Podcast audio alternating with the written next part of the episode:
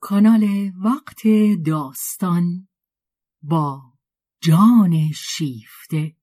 همراه ما باشید.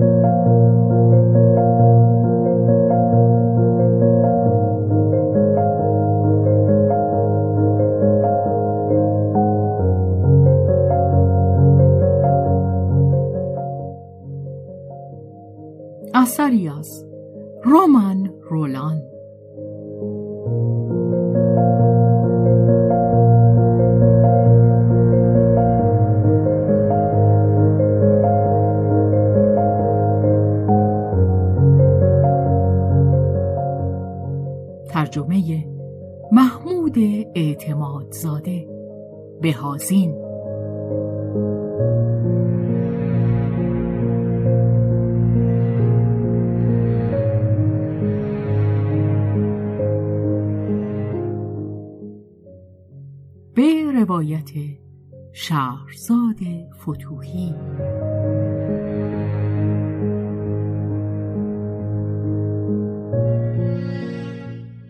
کارگردانی و تنظیم حسین آشتیانی.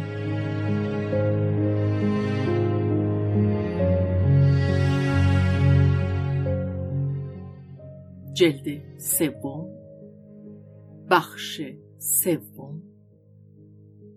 سودای جنایت.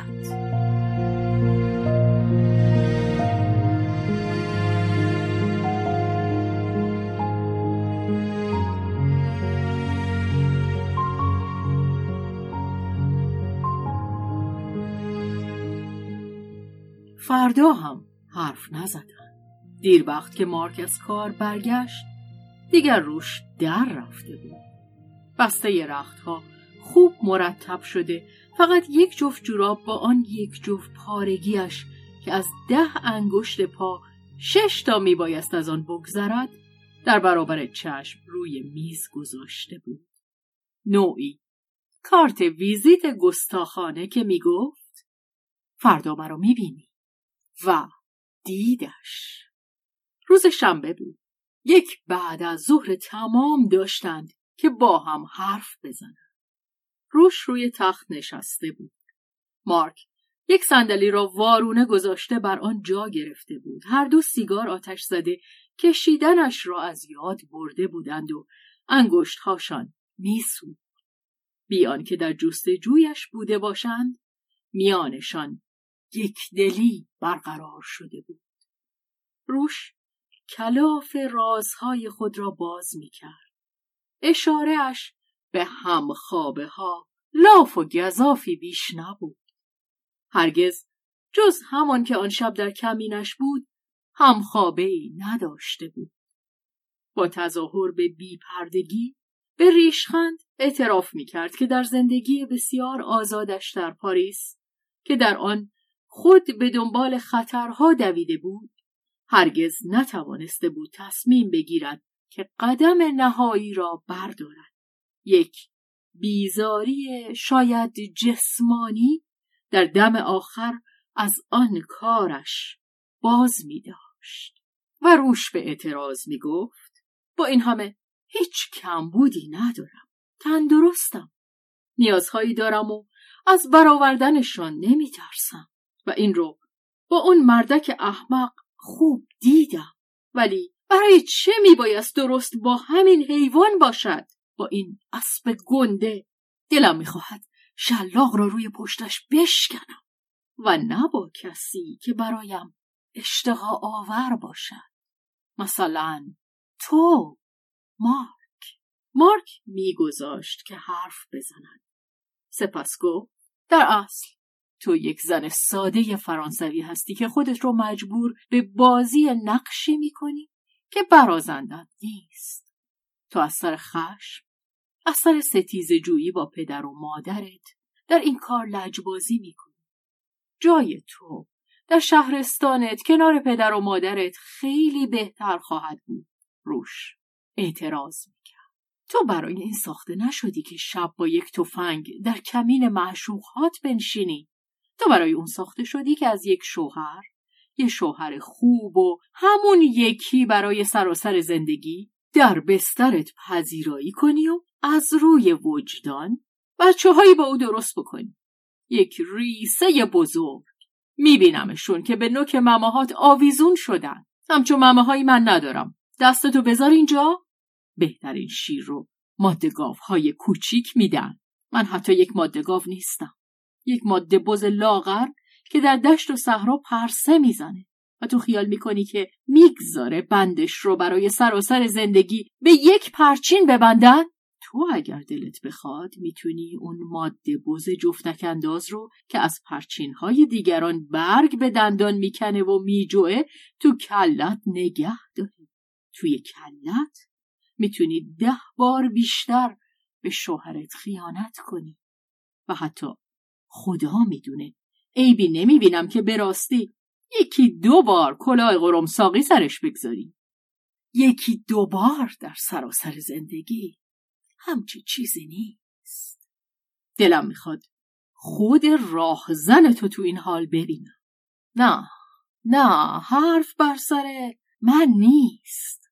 ولی مارک بگو ببینم. رو کراست به من بگو.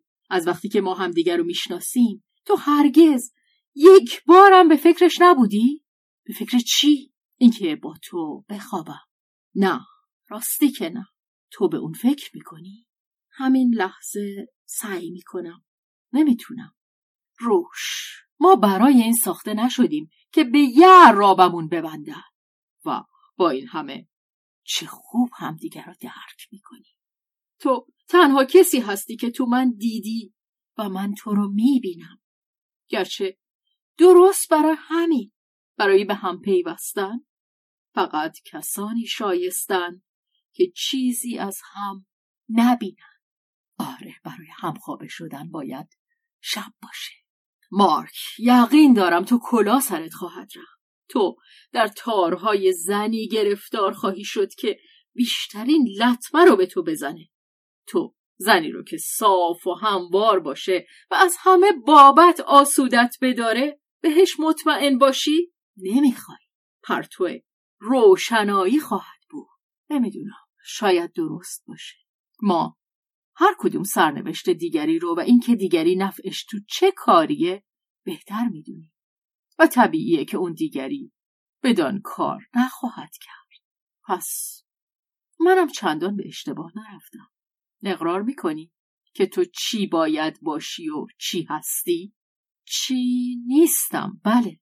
این زندگی من در پاریس درست گفتی. من خودم رو با این زندگی دارم از پادر میارم. من از مادر روش زاییده شدم. در زبان فرانسه روش به معنای کندوست. یک کندو برای خودم. تو آفتاب کبودتاب شهرستانم. لوا. ولی این لانه های عظیم موریانه با اون قارچ های اندیشه های مسمومش از بیزاری و وحشت لبریزم می‌کنه. دلم می‌خواد که بتونم آتیش تو اون بزنم. زود بجنبیم بچه ها کلک این کسافت ها رو بکنیم خب تو برو روش فرار کن. به دشت و روستا برگرد. نمی‌تونم. برای چی؟ پدرم هست. گفته بود که شکست می‌خورم. گمان می‌کنی درسی که به اون دادی کافی نیست که سر جای خودش بنشینه؟ آه دیگه ازش نمیترسم. ناخوشه. آروم خواهد موند. تنها ترسش این خواهد بود که مبادا من دوباره برم. خب قدم اول رو اون باید برداره. می‌خوای که از تو معذرت بخواد؟ نه می‌خوام به شکست خودش اقرار کنه. که اگه نکنه تو از جا تکون نمی‌خوری. نه البته که نه. کل خر تو هم کل بوس.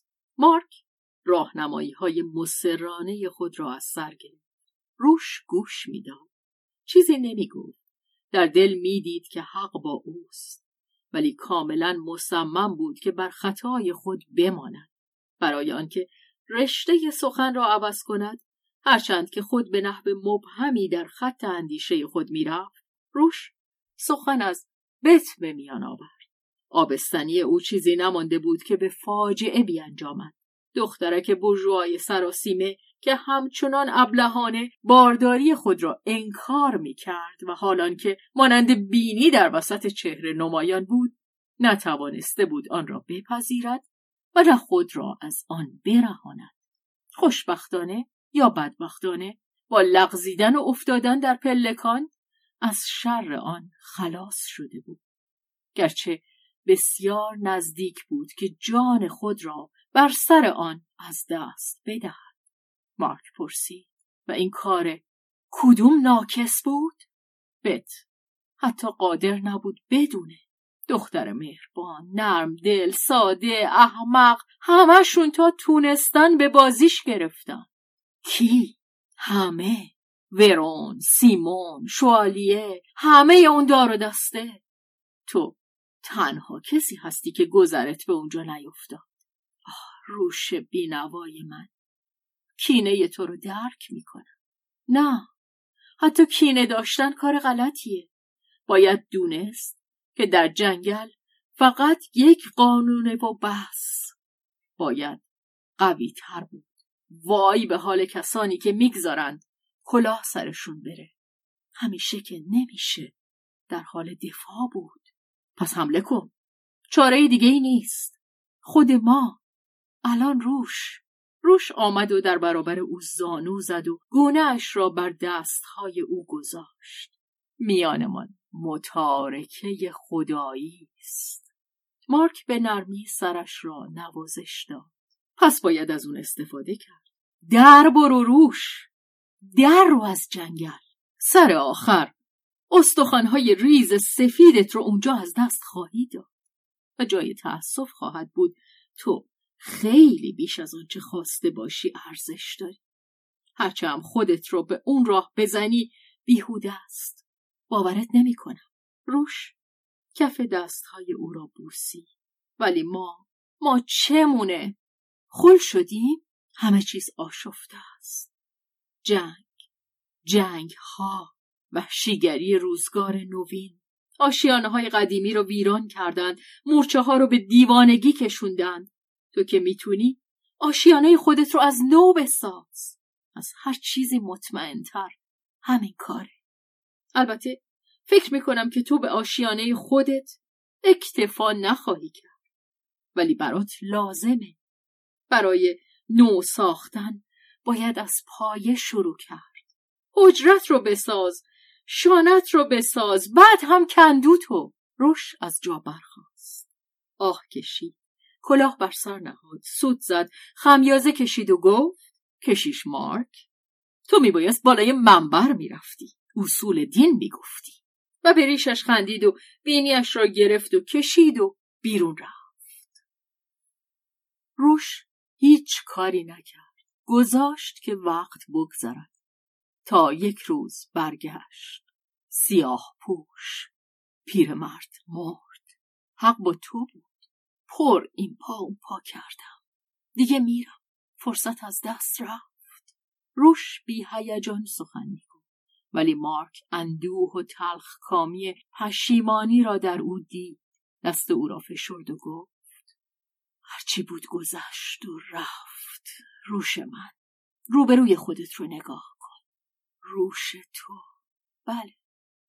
خب کندوم رو از نو درست می‌کنم. سعی خواهم کرد. ولی تو پسرکم برای تو که میمونی نگرانم. قول بده که دست کم یک روز خواهی چشیدش. چی رو؟ اصل کندومو منو خانوادمو خونمو قول میدم روش. تو اصلت رو درست کن. یکدیگر را در آغوش گرفتند و فشردند.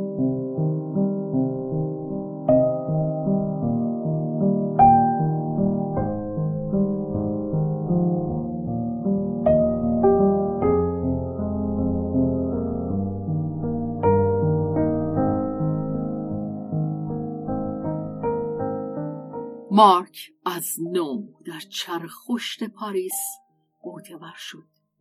او در آن زمان در چنان شور جوانی بود که در آن یا قلب تو در تند باد می گدازد یا همه چیز در تو تنین میافکند و به ارتعاش میآید و میلرزد.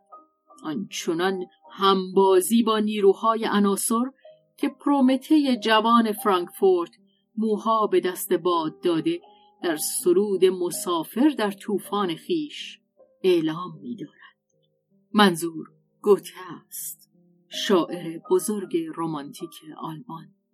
مارک افسوس. شکوهمندی استعدادهای غنایی او را نداشت و باز کمتر از آن از امتیازهای او به عنوان یک بورژوازاده بزرگ برخوردار بود که با همه گرسنگی های اندیشه آشناست. اما با گرسنگی شکم و تیر بختی تن فرسوده که توش و توان خود را در جستجوی نان روزانه از دست می‌دهد هرگز. پرومته فرانکفورت بر نیروی سیلاسای خود بر همدلی و همگامیش با طبیعت مهربان یا دشمن خوب آگهی داشت. با آن از یک گوشت و پوست بود. آنکه تو به خود رهاش نکنی ای نبوغ. نه باران و نه تند باد قلبش را به لرزه نخواهد افکند. آنکه تو به خود رهاش نکنی ای نبوغ. پیش ابر بارانزا سرود خواهد خواند پیش سرریز تگرگ سرود خواهد خواند. چونان تو ای کاکلی چونان تو در آن بالا. آنکه تو به خود رهاش نکنی ای نبوغ. نبوغ یا دیو رها نمی‌کرد. دیوانوار بالها را به هم می‌زد ولی بس است آنچه دروغ به هم بافته اید شاعران. اگر کاکلی در آن بالا پرواز می کند و سرود می جز از آن رو نیست که از دانه هایی که در پایین تاراج کرده مست شده است. تو ای پرومته ماین! هرگز از این حیث کم بودی نداشته ای. ولی مارک می بایست دانه خوراک خود را مانند گنجشگان پاریس میان پهن اسب بجوید. تازه در شهرهای انباشته به بوی گند بنزین اتومبیل ها پهن هم در این روزها کمیاب است. مارک دیوانوار خود را به تحلیل می بود بی آنکه هرگز بتواند غذا و آسایش ضروری برای حفظ پیکری جوان را که از همه سو در گداز است بیابد. سرانجام برای چندی یک شغل خسته کننده و کم درآمد به دست آورده بود. فروش و کار گذاشتن دستگاه های رادیو. مارک مانند همه پسران همسال خود حتی آنان که کمتر استعداد علوم دارند به آسانی با وسایل فنی ور می‌رفت باری او در جرگه کسانی در آمده بود که برای به عمل آوردن مغز نوع تازه آدمی با این ماشین ور می‌روند و آن را با آش شعله قلمکاری از صداها و اسوات موسیقی و ساس و شپش آن که پارازیت نامیده می شود پر می کنند. یک مش جیغ و دندان قروچه و قررش و انفجارهای برقی سودهایی که پرده گوش را می درد قلقله برج بابل آمیزه ای از موعظه ها و آگهی های دارو فروشان یا خطیبان بازار سر میدان خود نمایان سیاست و تئاتر جاز و سرودهای مذهبی آهنگ تند نظامی و سمفونی همه کنار هم روی هم در دو سه یا پنج اشکوبه. رژه شیپورها و سازهای بادی. خدا چقدر من نظامی ها را دوست دارم.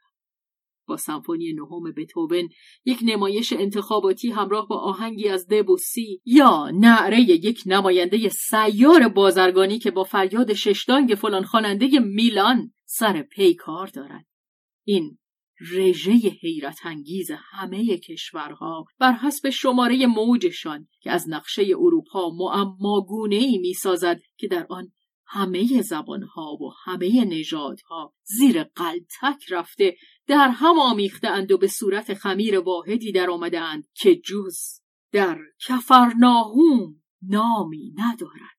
ولی از آنجا که هیچ شر نیست که خیری در آن نباشد همچنین میباید به شور شادی و خیز بیچارگانی مانند شولتس پیر اندیشید. که تنها مانده در خانه میخکوب شدند و یک همچو پیک خدایی که از دور دست های جهان فرستاده شده است در بسترشان به دیدنشان میآید.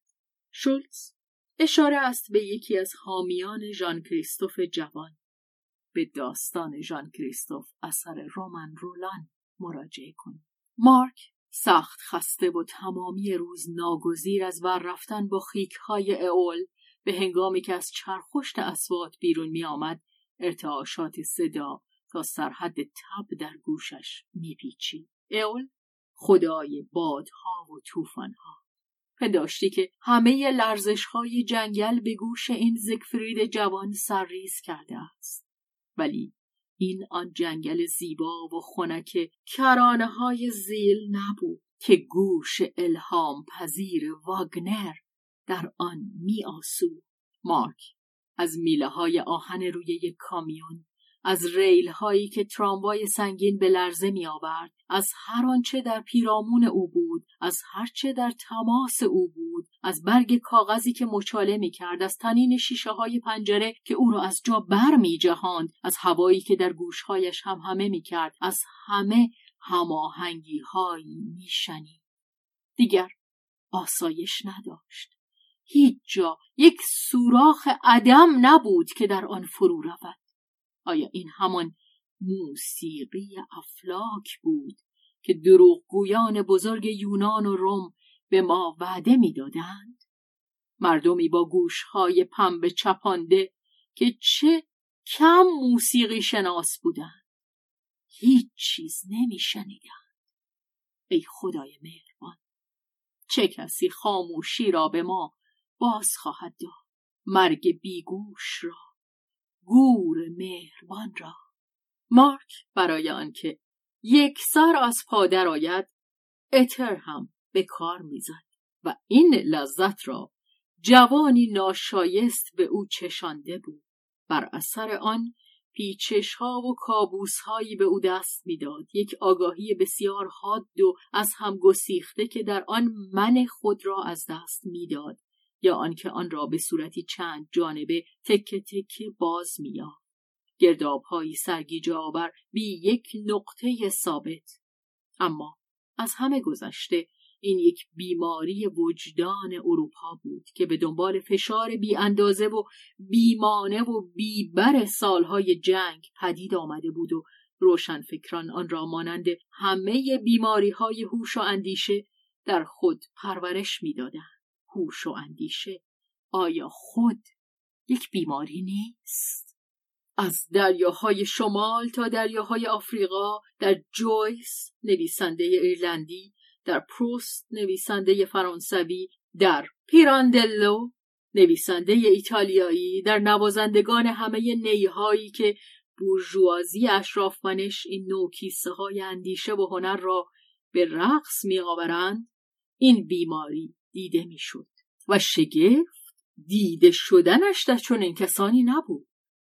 شگفت آن بود که حرفه‌ای های اندیشه استادان و منتقدان به جای واکنش شدید به منظور نجات سلامت روح اروپا که انگیزه وجودیشان در نگهداری آن بود برای آنکه نشان دهند خود همراه جریان روزند به همین اکتفا می کردند که با لحنی ستای شامیز وجود آن را محقق بدارد مارک به سوی اسنوبیسم همراه با خستگی اعصاب آن نرماده مخملی چشم سامی فرانسوی کمتر جلب می‌شد. منظور پروست است. یا به سوی هرزگی فلج گشته آن ایرلندی. بلکه بیشتر دستخوش سرایت بیماری تجزیه من بود که در آن سیسیلی توهم زده پیراندلو دیده می‌شد. زیرا در او تجزیه با انفجار شدیدی همراه است که با عمل پیوند مییابد و آن را موجب می شود و منش مارک با آن خیشاوندی داشت. ولی این هزیان ذهنی که برای نویسنده خاصه هنگامی که به مرحله پختگی رسیده است.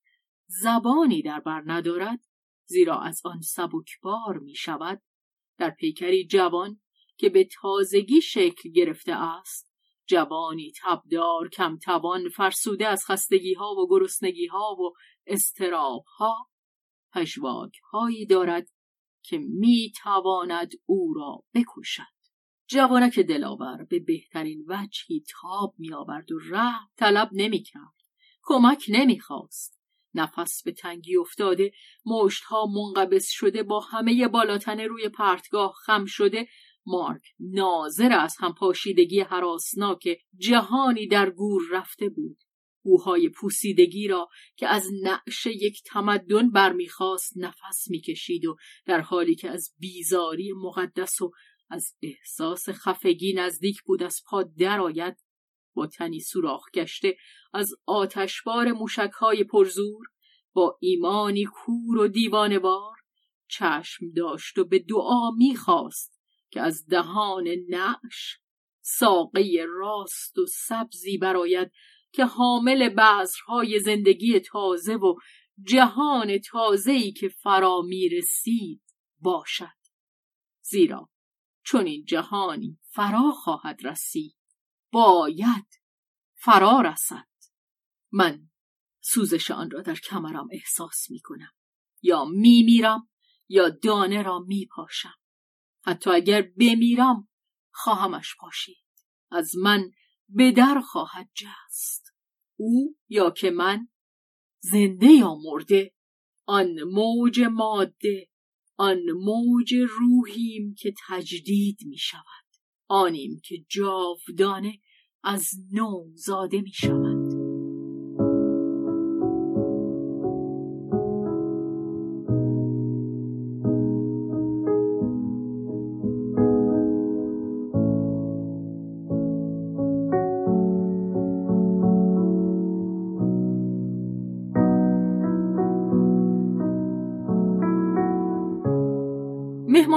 کوچک کارتی لاتن به عرق تب آغشته بود. شب وزوز مگس های بر هم باشته آن را فرا میگه. از بالا تا پایین همه چیز شنیده می‌شد. درهایی که به هم می‌خورد خشخش تخت خواب ها و تخته های کف اتاق ها خنده های ابلهانه جنده های مست و بحث ها و هماغوشی ها روی توشک های فنری. و چنان بود که گویی شنونده خود در آن شرکت داشت. همه برای هر کس. شخص در عرق همه این تنها غرق می‌شد. جای خشکی در ملافه های خود می جوست سراسر گله در آن خوابیده بود. مارک از تنگ دستی فرسودگی و حتی از بیزاری گذرش به دانجا افتاده بود. لحظه ای فرا می رسد که در آن بیزاری چنان شدید است که شخص خود را بدان رها می کند در آن فرو می رود دیگر میان آنچه کمتر یا بیشتر بوی گند می دهد انتخاب نمی توان کرد. همه بوی گند می دهند مارک اتاق خود را در گوشه ای که از پلکان دورتر از همه بود. در ته راه رو گرفته بود. یک اتاق مانده به آخر که صداها خفه تر از همه بدانجا می رسید. ولی روشنایی هوا نیز به مانند صدا کمتر بدانجا راه میاد. شیشه های زرد رنگ پنجره که برای پرهیز از بوی بد تقریبا همیشه بسته بود به روی دیوار چرکین یک حیات خلوت باز می‌شد که پرتو آفتاب هرگز راه خود را در آن گم نکرده بود. در اتاق آخری چسبیده به اتاق او شخصی عبوس و کمگو به سر می برد که مانند او روزها غایب بود و دیر وقت باز می آمد. در به روی خود می بست. کار می کرد. ساعتهای دراز شب چیز می خواند. چندان نمی خوابید و مانند خود او هیچ سر و صدایی نمی کرد. مارک از پس تیغهی به نازکی یک ورق کاغذ کمترین حرکت او را میشنید اگر او گاه در خواب حرف نمی‌زد نمینالید و حتی فریاد نمی‌کشید امکان نداشت که مارک لحن صدای او را بشناسد. صدایی زنانه با گفتاری مقطع و نقمگی های پرمایه و گل آمیز و خشمناک. در شبهای نخست مارک که از این موج سخن به زبانی ناآشنا از خواب پریده بود پنداشته بود که همسایش تنها نیست و با خشم مشت به دیوار اتاق کوبیده بود. زن خاموش می‌شد و پس از مدتی دراز مارک میشنید که مانند خود او بیخواب شده و در تخت میغلطد. از خشونت خیش پشیمان می‌شد زیرا به ارزش چند ساعت خواب برای کسانی که زحمت می‌کشند بیش از آن آگهی داشت که از محروم کردن دیگری از آن احساس پشیمانی نکند. در تصور می آورد و حق هم داشت. که زنی که بدین سان از گفتگو با خود بیرونش کشیده است اینک از ترس آنکه مبادا باز بدان حال افتد بر خود فشار می آورد و به راستی گونه های زن بیگانه که بیداری بیمهابا بر او سیلی زده بود در دل شب گر می گره. نه از آن رو که از ناراحتی همسایگان خود پروا می کرد.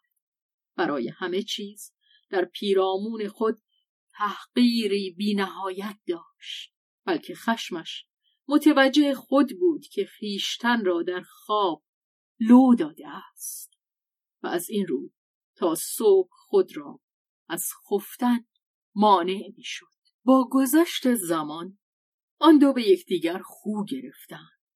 مارک بر خود فشار آورد تا این سیلاب سخن شبانه را تاب آورد. و حتی سرانجام در آن نوعی هم صحبتی یافت. صدای زن زیبا بود. بم کمی گرفته و گاه دردناک. دلش بر او میسود باز یکی که در زندگی بیش از تاب و توان خود بار برده بود. نمی‌دانست که خود نیز منظره ای از همین گونه در برابر آن یک می‌گذارد. زن از پس دیوار حرف زدن و دست و پا زدنش را میشنید. اما هیچ کاری نمی‌کرد که او بیدار شود و مارک پس از بیداری نمی‌دانست که در خواب حرف زده است.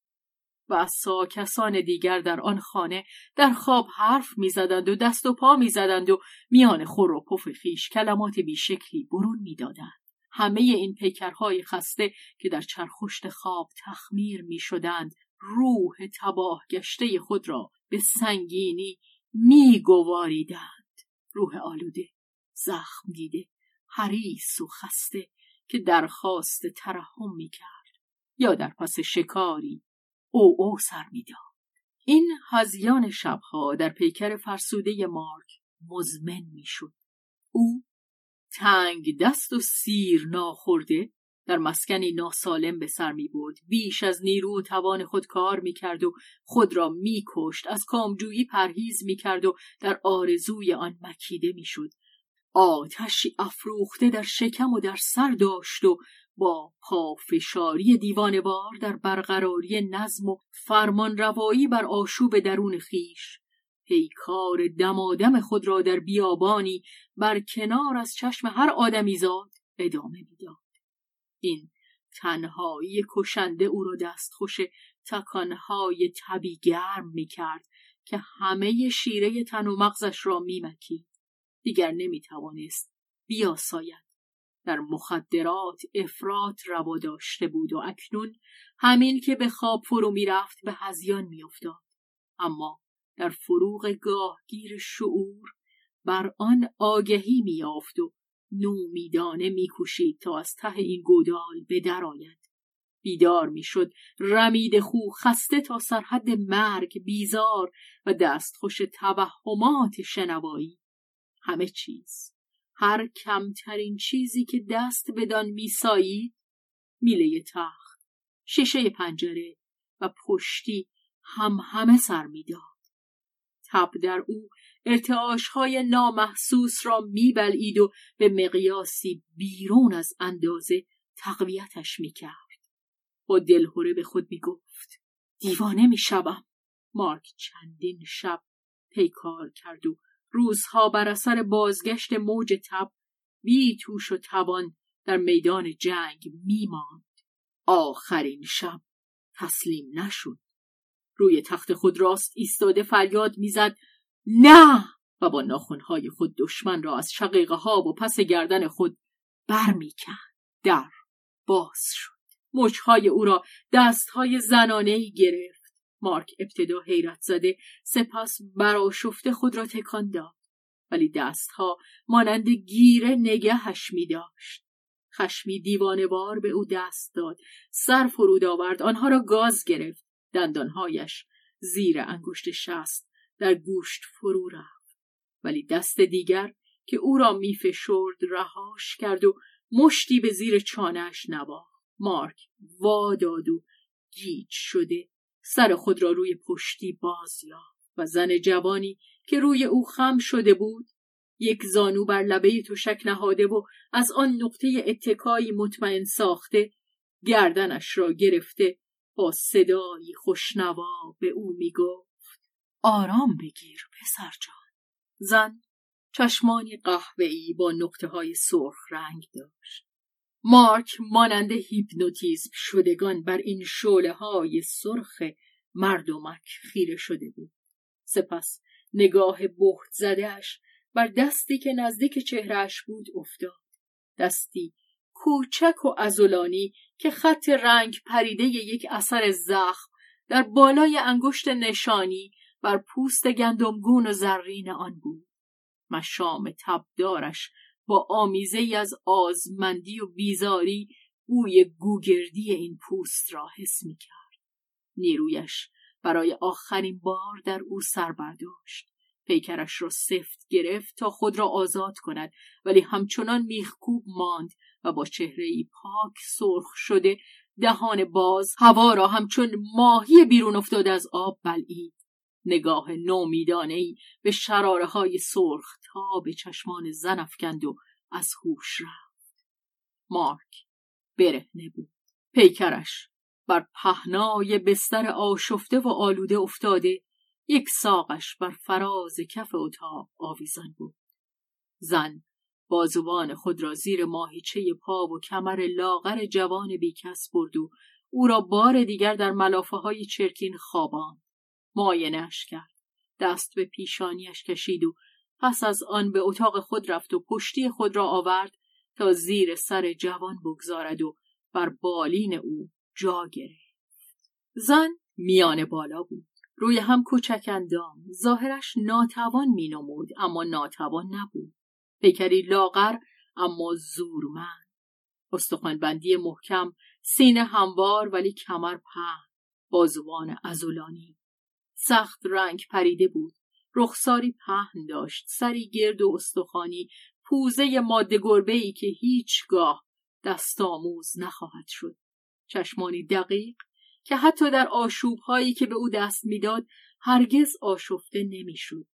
گویی که سنگ درون آن نهاده بود و خط دهان با ارادهش سخت و عبوس بود.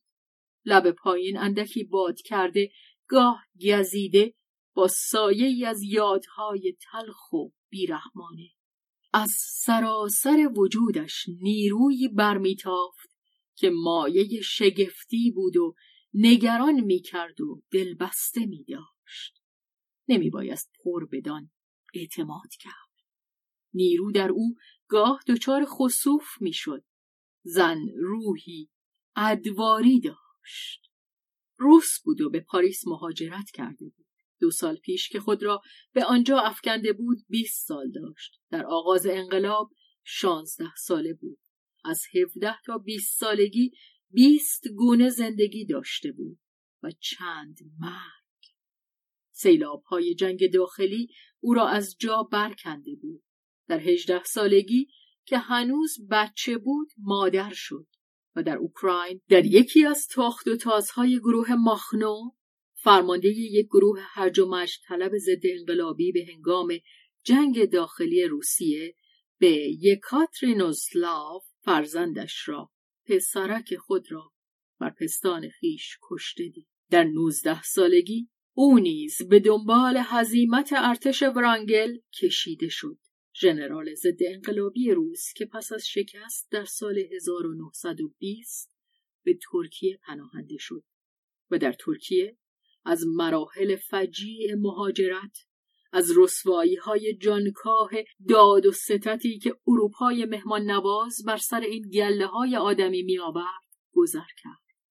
گله هایی که ارتجاع اروپا در آغاز به کار گرفته به سوی قرقاب رانده بود و سپس به خود رهاش کرده بود. او با هیستری های کینه که می‌خواهد انتقام بگیرد و به نوبه خود شکنجه دهد آشنا شده بود. با خیزش های تقیان شوریده بار بر ضد بیرحمی ها سر و کار داشته بود و از این رو بود که خواه از جانب خودی ها و خواه از جانب دشمنان سخت از بیرحمی بیزار بود. او گمراهی های تن کوفته از رنج ها را که دچار هزیان شده است شناخته بود. ساعتی داشته بود که از خود و از جهان در حراس بود. ساعتی که زندگی را قی می کرد و هستی ناممکن می نمود. همچنین و دلیلی از بهر آن نمی توان یافت. با فراموشی کامل هر آنچه دیده و بر او گذشته بود با از سر گرفتنهای بیرحمانه آشنایی داشته بود. این سالهای وحشتبار گردباد سرگیجه آوری بود که دیگر تقریبا هیچ چیز از آن در شعورش باقی نمانده بود هیچ چیز در روز. اما شب انتقامش را می‌گیره گذشته برایش دیگر جز یک خواب وهمآمیز نبود و او با پاشنه های خود کنارش می‌زد. با خود می‌گفت این چه کسی بود؟ بس که منهای فرسوده آلوده سربریده خود را پشت سر رها کرده بود. من تازهش روی آن همه گام بر داشت. او بیهوده به روی زندگی توف میریخت. زندگی در او زنده بود و می‌خواست زنده بماند. باری او زنی بود با کپلهای درشت بیست و دو ساله. پدرش استاد تاریخ حقوق در دانشگاه قازان بود. یک نماینده بلند پایه و شایان احترام اینتلیگنسیای قدیمی که نردبان انقلاب شده بود اما انقلاب بیدرنگ از ایشان درگذشته بود در همشان شکسته بود و به دامن بدترین ارتجاع افکنده بود. دانشوران روسیه همچون قطب نمای سرگشته در چند هفته از کرنسکی به دنیکن از سوسیالیسم انقلابی به ننگ پاک نشدنی ساخت و پاخت با ضد انقلاب سفید خیز برداشته بودند. کرنسکی مرد سیاسی روس و رئیس دولت بورژوایی که به دست بلشویک ها در انقلاب اکتبر برانداخته شد و دنکن ژنرال ضد انقلابی روس که در اوکراین با دولت بلشویک روسیه جنگید و شکست خورد. آنان فرصت نفس تازه کردن و باز به راه افتادن نیافته بودند. گمگشته از آشوب و از خشم دیوانوار کور شده از تند باد حیرت زده خود را در میان کسانی یافته بودند که همچون گل تخت کفش خود تحقیرشان می‌کردند. احساس آبرو باختگی داشتند. اما دیگر نمی توانستند خود را بیرون بکشند. لخته های خون آنان را به هم چسبانده بود. حتی زبانشان بسته بود. دیگر راهی جز این نمانده بود که در باطلاق هرچه بیشتر فرو روند. آنقدر که دیگر نبینند و حس نکنند. آنقدر که بمیرند بخت با فئودور ولکوف یاری کرد که در همان نخستین قدمهای راه پیمایی شکنجه بار خود جان سپرد. صلیب فقط برای صالحان نیست. مسیح بر دار خود دو تن مصاحب داشت. دو مرد که به راه خطا رفته بودند. او که به هنگام فرار اسیر شده بود بی آنکه کلمه ای بر زبان آرد بی آنکه چیزی را بر دشمنان یا بر دوستان و یا حتی بر خودش بخشوده باشد دندانها به هم فشرده بر دنیا نفرین کنان گذاشته بود که تیربارانش کنند. آسیا مخفف نام آناستازیا یک برادر کوچک هم داشت. چهارده پانزده ساله که او را میپرستید و در رویاهای عشق و نبوغ او شریک بود و این برادر به نخستین بانگ شیپور آماده باش با گروهی عقل باختگان کمسال که مانند خود او دانش آموز دبیرستان بودند و به زحمت اگر اسلحه ای داشتند برای نبرد با بلشویک ها به راه افتاده بودند و همهشان هم کشته شده بودند. آسیا در جاده حزیمت تنها به راه خود ادامه داده بود. راهی که هر منزلگاه آن از شکنجه و ننگ نشانی داشت. او بارها در تیراندازی شرکت کرده بود و هر بار که این راهپیمایی دیوانوار متوقف می‌شد امکان داشت که جان تسلیم کند اما آن شور زیستن که در شکم جوانان است و آن هزیان که در مغزشان پدید میآورد چشمانش را زیر یک پرده سرخ پنهان می داشت و مهمیز بر پهلوهای او فرو می بود. آسیا بر این آگاه بود. این را می‌خواست. بیزاری از خیشتن و حس تحقیر نفسش را بند می آورد. و حال که برای زیستن میبایست تحقیر را فروداد خود را بدان می انباش. وقتی که سرانجام توانسته بود به بندرگاه باختر دست یابد به آن ساحل شنی که در میان ها آنجا که عاملان غرق کشتی کار قارت کشتی شکستگان را به پایان میرساندند به پاریس آن کرانه خورد سنگ پر هم همه که در آن خرچنگ هایی که دریا به ساحل ریخته بود و در سبد انباشته شده بودند یکدیگر را پاره پاره می کردن. آسیا کناره گرفته خود را پنهان کرده بود. در نخستین های خود با مهاجران روس که از آغاز انقلاب در آنجا اردو زده بودند آسیا گویی یخ بست و واپس نشست. آنان برایش بیگانه تر از بیگانگان بودند. پیوند خود را با زندگی از دست داده بودند. دیگر هیچ و هیچ نمیفهمیدند و همچنان به سخن راندن و پرخاش کردن و فرمان دادن ادامه می‌دادند بیان که متوجه شوند که مرده آسیا. هر بار که میدیدشان از نفرتی وهمناک خود را واپس می‌کشید. مردند اینان مردند چگونه خود پی نمی‌برند؟ اما آنان در تشنجی نومیدانه بدان پی میبردند. به درگاه خدا شیطان تزار زوزه میکشیدند و مرگ آرزو می‌کردند. مرگ خودیها مرگ دیگران مرگ سراسر بشریت. حال که اروپا حال که جهان نمی‌خواست نجاتشان دهد میبایست که اروپا جهان همراه خودشان نابود شود. و جنون آدمکشی بر این مغزها که در دیوانگی عرفانی و هزیان الکل فرو می‌رفت چیره می‌شد. آسیا از ایشان میگریخت از پرگوییشان از شور دیوانوار و از بیهودگیشان نفرت داشت از هر چیز که گذشتش را به یاد او میآورد میگریخت و از آن نفرت داشت آسیا در قرقاب عظیم تنهایی که در دل یک شهر بزرگ عظیمتر از هر جای دیگر است قوتور شده بود. پاریس روزهایی را که در خود پناه داده بود درک نمی‌کرد. به همان گونه که این روزها و نیز خود او از درک این شهر که در عین مسکن داشتن در آن تحقیرش می‌کردند عاجز بودند. آسیا در حاشیه زنده ها جای داشت. به نظرش می رسید که به جهانی غرق شده تعلق دارد ولی او خود نمی توانست غرق شود از جوهری فناناپذیر ساخته شده بود فقط شکل او بود که می توانست عوض شود او به سان جانوران زیردریایی که خود را با هر فشاری تطبیق می دهند می توانست بی چشم ببیند و بی ریه نفس بکشد. پیش از فرارسیدن ساعت موعودش هیچ چیز نمی توانست او را از جا برکند.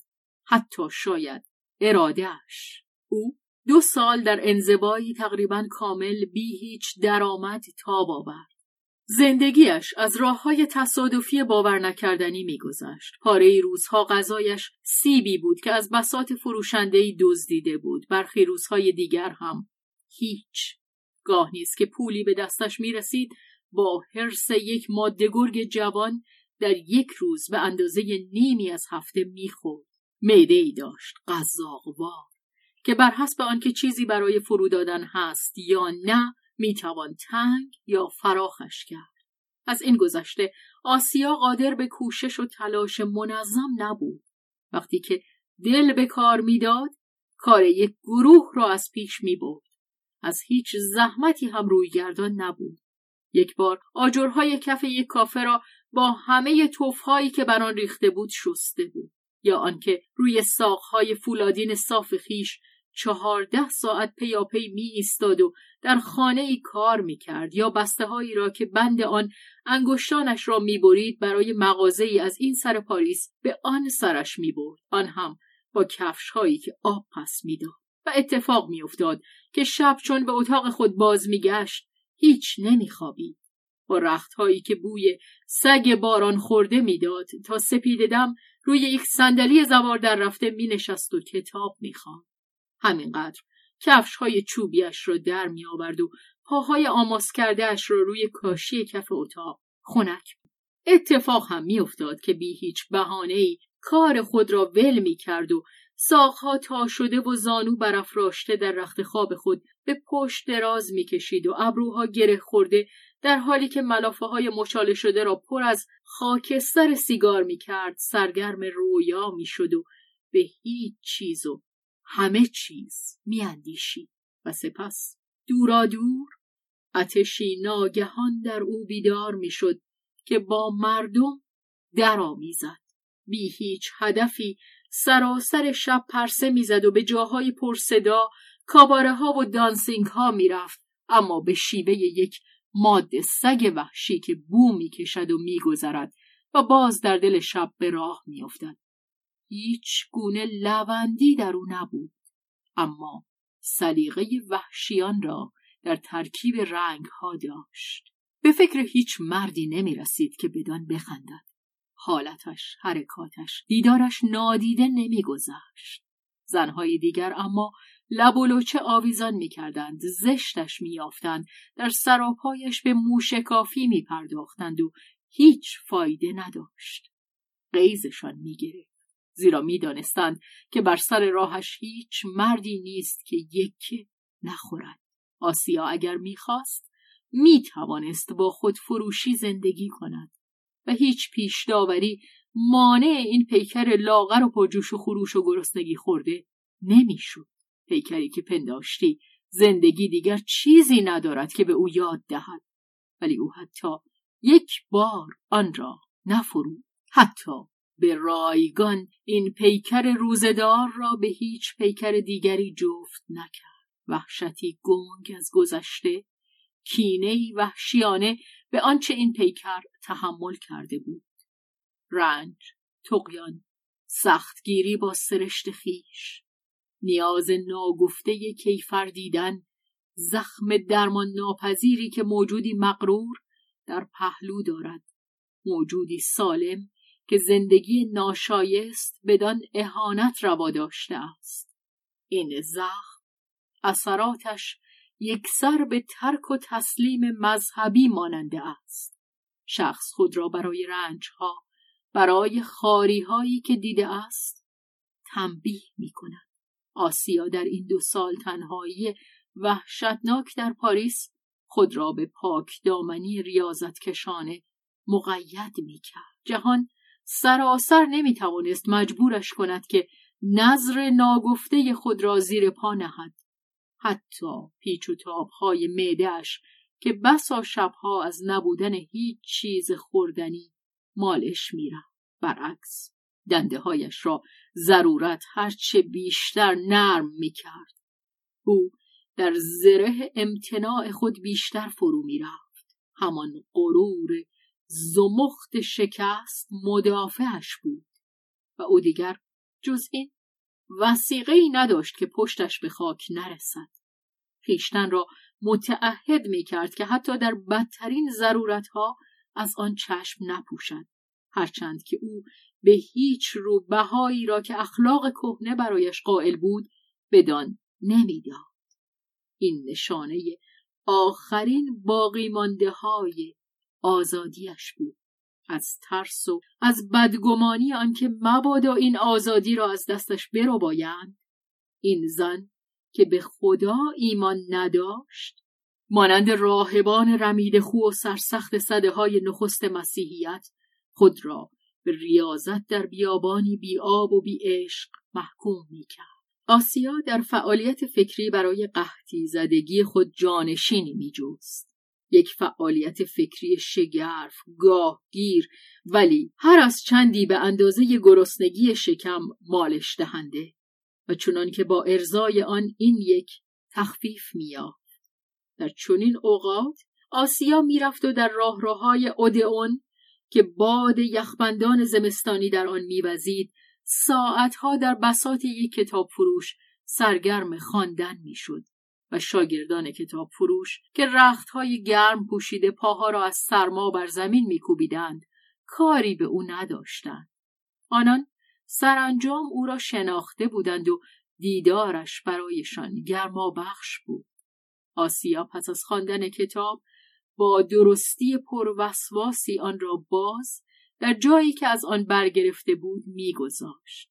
ولی در آستین خود یک سنجاق سر پنهان کرده بود که آن را هنگامی که شاگرد مراقب پشت به او داشت برای بریدن صفحات بسته به کار می بود. بدین سان او توانست کتابها و رساله های کاملی را بخواند و از آن جمله پاره ای از آثار مارکس که در آن راهپیمایی سه ساله که انقلاب در تعاقبش بود او را همچون یکی از هفت سر اجدها جز از راه شایعات کینتوزانه نشناخته بود.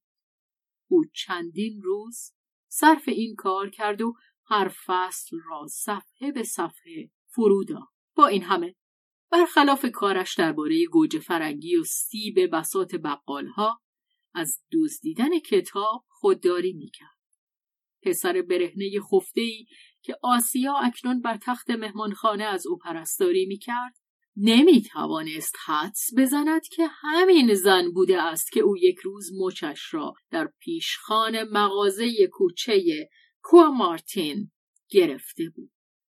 آسیا برای بردن کتابی نیز که گرسنگیش بدان نیاز داشت دغدغه‌ای به خود راه نمی‌داد جز اینکه میبایست امکان بازگشت به آخر کتاب فروشی را برای خوردن علیق دانش برای خود حفظ کند. او همچنین می‌توانست یکی دو صفحه از کتابهایی را که می‌خواند بکند.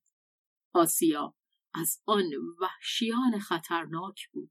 همه زنها کم و بیش چنینند که از آزمندیشان برای تصاحب اندکی دانش در پاره کردن کتابهای گرانبها که از کتابخانه ای به آریت گرفته اند تردیدی به خود راه نمی‌دهند. آخه برای چه نه؟ کتابها را برای اون ساختند که من بخورمش.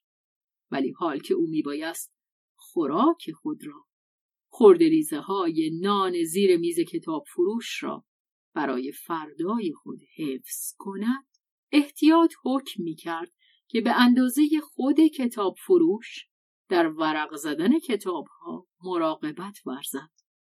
دو طرف به یکدیگر اعتماد می کردن. پس از آن آسیا به اتاق خود باز میگشت تا با شکمی خالی و مغزی پر آنچه جو خورده بود نشخار کند و او برای فریب معدهاش که تیر می‌کشید پوست خشکیده و هسته های پرتغالی را که دیروز خورده بود میجوید پس از دو سالی زندگی بدین شیوه روزداری قهرمانانه که در آن گاه گاه به خوراکی اتفاقی دست میافت آسیا نمرده بود.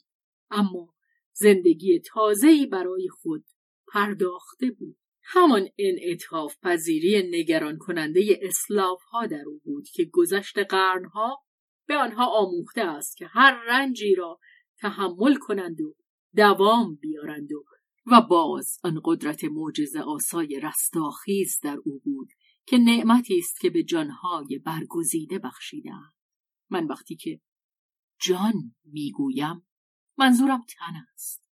تنهایی هست که پنداری گذشت عمر و مرگ در ایشان کارگر نیست.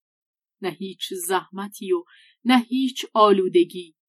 هنگامی که فرسودگی به سراغشان میآید پوسته مچاله شده از هم می شکافد و می افتد و دیگری تر و تازه پدیدار می شود. جان زن یک فیلم است. جانها در آن همچون تصویرهای فیلم به دنبال هم می آیند و می گذرند. ورق زده می شوند. جانهای غالبا با هم بیگانه. حتی پایدارترینشان حتی زنی مانند آنت بارها در خود شاهد این توالی شده است ولی هرگز در کسی مانند آنت و به ندرت در زنی از باختر یک همچو برش سریح از جانی به جان دیگر پدید نمی آمد. در آسیا جان فرمانروای روز در یک ثانیه پاک دچار خصوف می‌شد فراموشی کامل و جان دیگر خواستهای دیگر سر بر می آورد. او خود از آن هیچ به شگفتی نمی افتاد. بیدرنگ با آنها یکی می‌شد. آنان از آن او بودند. او از آن ایشان بود. در تمام مدت خصوص سپس خود را به یک باره بی تصادم و بی شگفتی در جانی که ترکش کرده بود باز میا این یک خطر مداوم بود ولی همچنین اطمینان و آسایش خاطر بود. آخر جان نخستین که باز میگشت. آسیا یقین داشت. و در آن مدت که او در محاق فرو رفته بود نیرو و تازگی خود را باز گرفته بود. همچنان که از درون ملافه های خوابی خوش بار دیگر از آن به در می آمد. بدین سان آسیا بی پیوند بی سامان بی خدا بی پندار بی هیچ چیزی که مایه زندگی باشد زندگی می کرد. ناشکستنی کمانی که هر بامداد از نو به زه کرده می‌شد محکم و تر و تازه برای شکار هر روزه از آزمونهای در هم شکنندهی که اندیشه و پوست آسیا بدان ساییده شده بود پوستش چرک و خون آن را نگه نمی داشت و اندیشهش نیز گرایش به نیستی را. او ذاتا تندرست بود. خرد در او بیهوده می‌خواست بنیاد همه چیز را سست کند. غریزش آینده جوان را از زیر نقبی که خورد می کند به در می آورد. نقد آزاد و افسار گسیخته و تندرستی وحشیانه سرشتش که پیوسته راست به سوی هدف می‌رفت بی آنکه در پی حیل سازی براید کم کم او را به مفاهیم روسیه نوین نزدیک کرده بود. در آغاز بی آنکه خود بدان آگهی داشته باشد و سپس برایم چه اهمیت دارد؟ من به راه خودم می‌روم راه به روی سگها نیز گشوده است. و هنگامی که خود را در تماس با کسی یافته بود که از آنجا آمده بود یک همشاگرد سابق دبیرستان که اکنون کمونیست شده در سفارت شوروی ماشین نویسی می کرد به یک باره سرزمین خود و اقلیم اندیشه خود را باز شناخته بود. غرورش به عنوان شکست خوردهی که شکست را نمیپذیرفت از اعتراف به آن سر باز زده بود ولی میپذیرفت یا نمیپذیرفت واقعیت آنجا بود این زن مهاجر روس گروه مهاجران باخت در زمین و سراسر جهان معنوی و اجتماعی را با دیدگان یک روس اهل روسیه انقلابی می‌دید و قضاوت می‌کرد. آنچه بیش از همه او را از شرکت جستن در آن باز می داشت غرور خردگرایانه ای بود که تنهایی مهاجرت باز هم افزونترش کرده بود. حوادث زندگیش این چین نازدودنی را به سرشتش داده بود ولی کنه سرشت او گرایش بدان داشت که با این توده های در گداز انسانی بیامیزد.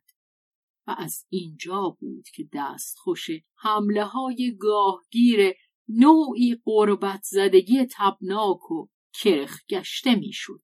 و آنگاه آن روزها که یاد کرده ام روزهای بی حرکتی وارفته روی تخت خواب پیش آمده بود. آنگاه بود که از پس تیغه دیوار اندک اندک حضور نادیدنی جوان همسایه نشت کرده بود.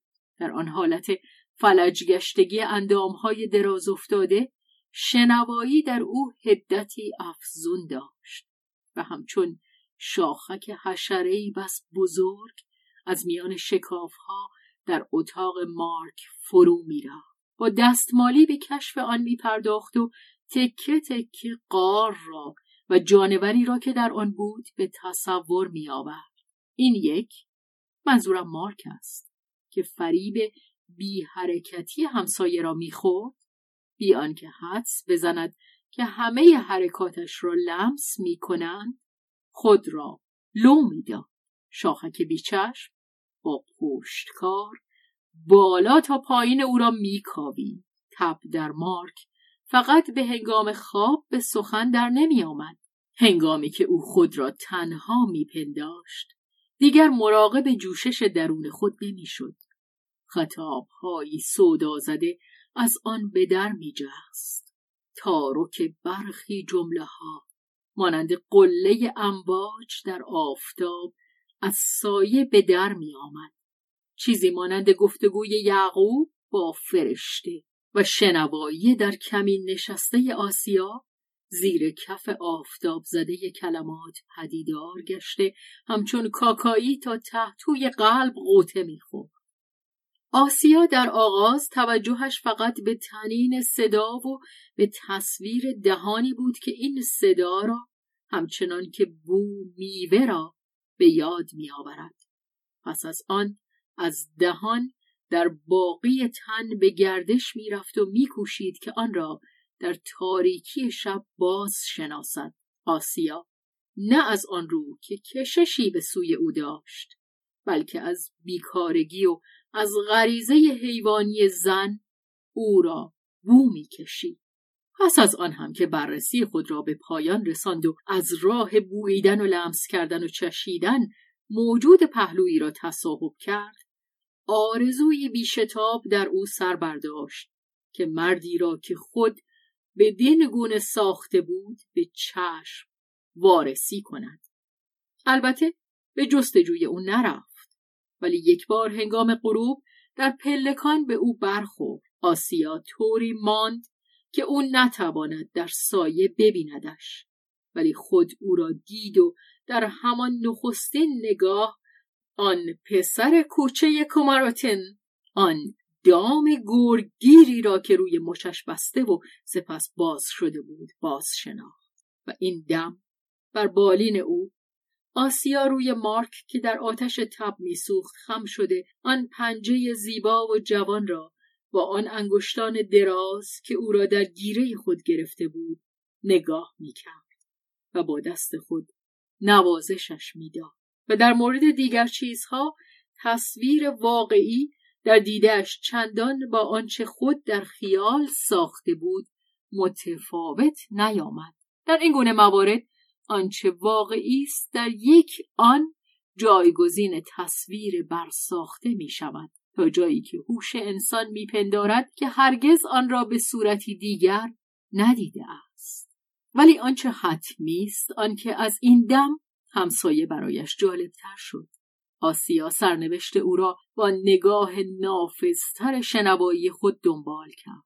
زن از خصلت جدی این زندگی جوان به شگفتی افتاد و تجربه شخصیش خلوتکده نهفته این تنهایی غیر انسانی را همچون تنهایی خود آسیا و نیز رنجهای او را که غرور ریاضت کشانش دسترسی بدان را مانع می‌شد به رویش گشود.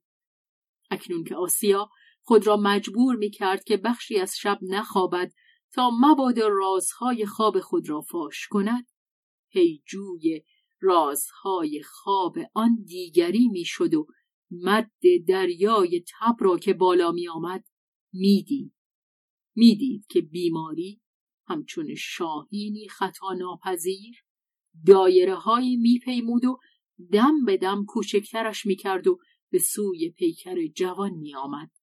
آسیا منتظر خواهد ماند تا ساعت دخالتش فرا رسد اینک. ساعت فرا رسیده بود. آسیا به درون رفت. آسیا در سالهای مهاجرت بیره که در پیچ و تابهای ارتش از هم گسیخته روفته می‌شد به اندازه کافی بیماری دیده بود. به اندازه کافی ناگزیر شده بود که با وسایل اتفاقی یا در نفرت انگیزترین بی وسایلی از همه گونه بدبختی و همه گونه ننگ تن زخمدار پرستاری کند چنان که دیگر هیچ بیماری عاجزش نمییافت. آسیا سودمند ندید که پزشکی را بر بالین بیمار فرا خواند. حکم کرد که خود بسنده خواهد بود. مارک به همان خوبی می توانست در دستهای او درمان یابد یا بمیرد که در دست پزشکان. او درباره مارک به قیاس خود قضاوت می کرد. می اندیشید که نخستین چیز آن است که از انتقالش به بیمارستان پرهیز شود و حالان که بیمارستان نخستین چیزی خواهد بود که پزشک دستور دهد. نه، کسی که می میرد دلش می‌خواهد تنها بمیرد. این آخرین تجمل اوست. آسیا داروهای راده نیرومند به کار زد. روی رانهای بیمار زماد خردل و بر سرش کیسه یخ نهاد. بر بالینش بیدار ماند. او را غذا داد. شست. از هیچ پرستاری دربارهاش روی گردان نمی‌شد. اتاق کثیف و هوا گندیده بود. راه روشنایی پنجره که به روی حیات باز می‌شد با دیوار روبرو بسته بود. زیرا چنان نزدیک بود که اگر از پنجره خم می شدند می توانستند بر پهلوهای جزام گرفته دیوار دست بکشند. اتاق کنج راهرو که زن روس در آن به سر می برد از گریزگاهی رو به کوچه بهرهمند بود. آسیا در درونی را که دو اتاق را به هم می پیوست به زحمت باز کرد و بیمار را به اتاق خود منتقل کرد. مارک به قامت بلندتر از خود او بود. ساقهای لاغرش آویخته یکی از دستهایش بر کف اتاق ساییده می‌شد و او به مسیح جوانی میمانست که می بردندش تا در گور بخواباند. آسیا با تکیه بر ستونهای پاهای خود رانهای ستبرش از هم گشاده گام بر می داشت و لب پایین آمده دهان به هم فشرده ابروها گره خورده چشمان عبوسش پیکری را که بر بازوانش رها شده بود در بر می زیر پستان خشکش چیزی ناشناخته و مادرانه بیدار می‌شد پستانی که محبت انسانی همزمان با دهان کودک کشته شده از آن برکنده شده بود. در جوی خشکیده به آهنگ تپشها بار دیگر آب روان می‌شد. آسیا مرد بیهوش افتاده را در بستر خود جا داد. شب پس از آنکه مارک یک دم به هوش آمد و چشمان گشود و مانند کسی که در کار غرق شدن است مادر را صدا کرد. مامان! و خود را در اتاقی بیگانه دید و دهان زیبای تسلی دهنده روی او خم شده بود و به دلسوزی می گفت ها ها پسرکم. و این دهان لبهای خشک او را بوسی آسیا به رفت رو به اتاق متروک پرداخت. در هفته های پیش از بیماری که صافت در آن انباشته شده کاغذها در هر گوشه و کنار پراکنده بود. آسیا در بیدارخوابی های خود فرصت یافت که آن همه را مرتب کند. در آن میان نامه های فراوانی بود. آسیا نامه ها را خواند. مردی که در تخت خواب او دراز کشیده بود تومه او بود. هرچند که موقت ولی فقط لحظه کنونی است که به حساب می آید. پیش از آن و پس از آن هیچ نیست.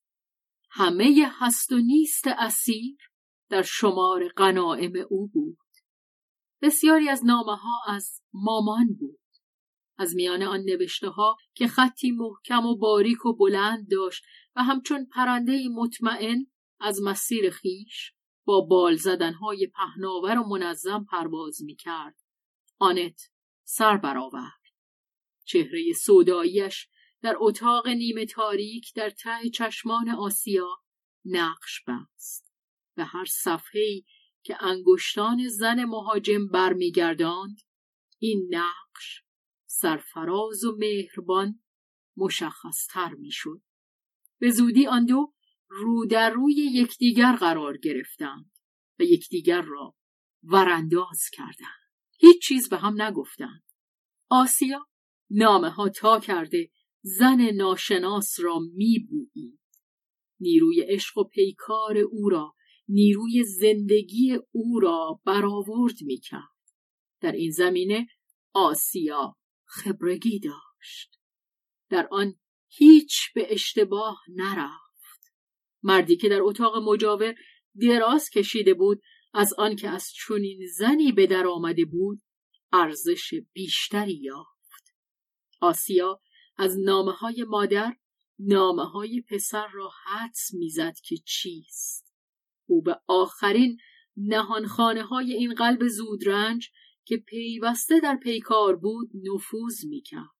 خیزش های خشم او را بر ضد جهان و بر ضد خیش میدی و نیز پاکی فطری و ناپاکی هر روزش را که موجب می‌شد از بیزاری سر به شورش برارد و ناتوانی ها و شکست هایش را که در چشم آسیا بزرگتر و انسانی ترش مینمود همچنین آن یک دلی رک و راستش را با چنان مادری که درک مردانش مرد را به خود آگاه می ساخت و به او آرامش می بخشید.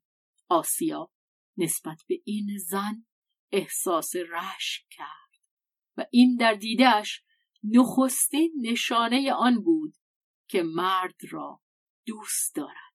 آسیا به این نشانه پی بود هیچ چیز از آنچه سرشتش به نیرنگ میکوشید از او پنهان بدارد از نظرش دور نمیماند. شانه بالا انداخت و برخاست. ایستاده پیش تخت پیکر دراز کشیده را که همچنان در هماغوشی درد دست و پا می‌زد نگریست. با همه پرستاری آسیا بیماری فروکش نمی‌کرد بر شدت خود میافزود. خطر آن بود که مرگ در رسد. دست آسیا پیشانی سوزان را نوازش داد. سپس به زیر ملافه ها رفت و پاها را به مهربانی فشرد. فکر کرد. نگاهی به نامه هایی که روی میز نهاده بود افکند.